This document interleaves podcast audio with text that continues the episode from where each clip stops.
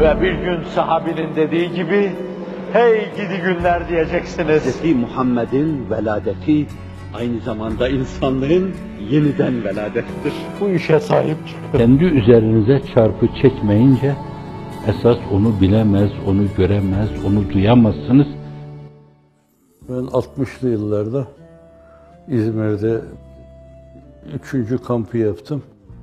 Fakat üçüncü kampta bile bu kadar insanımız yoktu. Ve bir tek yerde kamp yapılıyordu. Bu da Cenab-ı Hakk'ın sizin sahi ve gayretinize ihsan ettiği bir başarı, bir lütuftur yani. Evet, kendi ülkemizde Müslüman olan insanlar, ben idareciydim kestane pazarında, oranın 200 talebesi vardı. Demek onu da götürememişim yani. Dıştan gelenler vardı. Çadırlarda bir kamp yapılıyordu. Evet. Fakat Cenab-ı Hak şimdiki şeyleri hem herkesin iştirak edeceği şekilde yani modern şartlara uygun efendim yeme, içme, yatma size tuhaf gelir de mesela ilk, ilk iki kampta yemeği de ben yapıyordum. 60 talebe, 70 talebe, 100 talebe yemeği de ben yapıyordum. Dün de Latife Vari birisi hatırlattı. Söyledim. Sütlaç yaptığım zaman çadırımın önünde oturuyordum. Kazanla getirip koyuyorlardı. Kepçeyi elime alıyordum. Onlar da kendi çanaklarını ellerine alıp geliyorlardı. Ben onların çanaklarına kepçeyle birer sütlaç atıyordum. İşrebil halib, sallalel habib diyordum.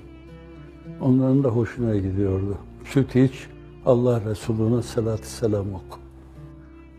Ama modernizasyon bu meseleyi daha bir yaşanır, daha bir yapılır hale getiriyor. Ne anne, ne baba, ne de talebeler esasen bu mevzuda ürkmüyorlar. İrkilmiyorlar yani. Elhamdülillah. Bir de bu kadar ama bu bütünü değil yani bu işin. Değişik eyaletlerde arkadaşlar, buradaki halkadaki arkadaşlar her birisi bir yere gitti. Hala gidiyorlar, bir yerlere gidiyorlar. E bence Müslümanlığın güzelliğini esasen Allah Resulü sallallahu aleyhi ve sellem getirdiği din sisteminin güzelliğini burada sergilenme, burada gösterme çok önemli bir şey. Evet sizin bu insanlarınız genç, ihtiyar, küçük işte zannediyorum herhalde ortaokul talebesi, bazıları lise talebesi, üniversite talebesi sizin dediğiniz gibi bazen gözümün ısındığı insanlar da var. Bunlar aynı zamanda herkes belki o kıvamda bu işe hahişkar olmayabilir.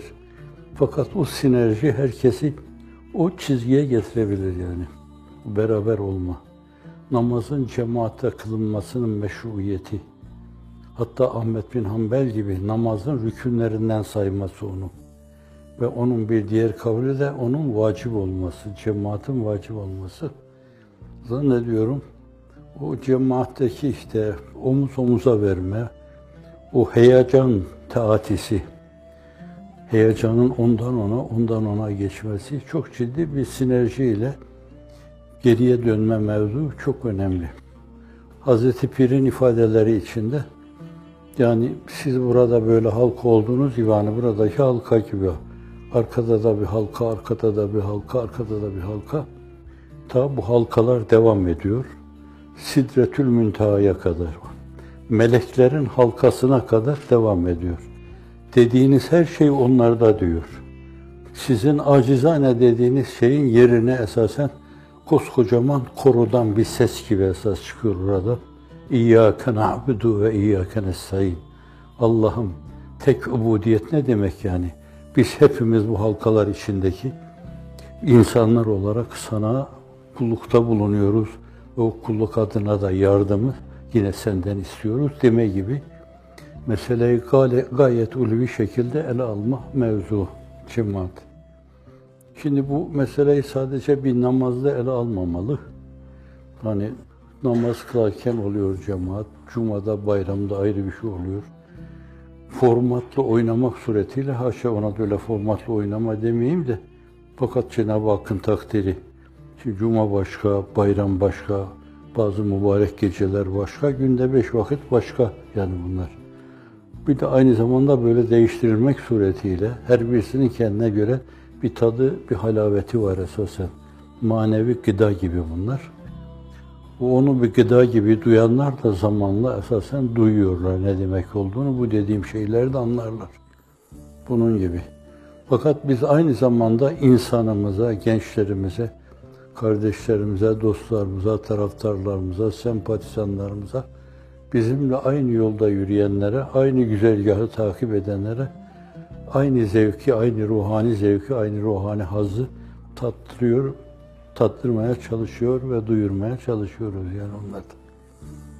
Evet, bugün sizin yaptığınız şeyleri gelecekte yapacak bu arkadaşları birer mimar gibi yetiştiriyorsunuz. Yani sizden sonra ne olacak falan dedirtmiyorsunuz.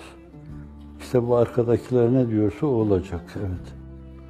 Bu açıdan onların kıvamı, tam formlarını kesbetmeleri esasen Allah'ın izni inayetiyle bu emanetin hiçbir zaman sahipsiz kalmayacağını gösteriyor.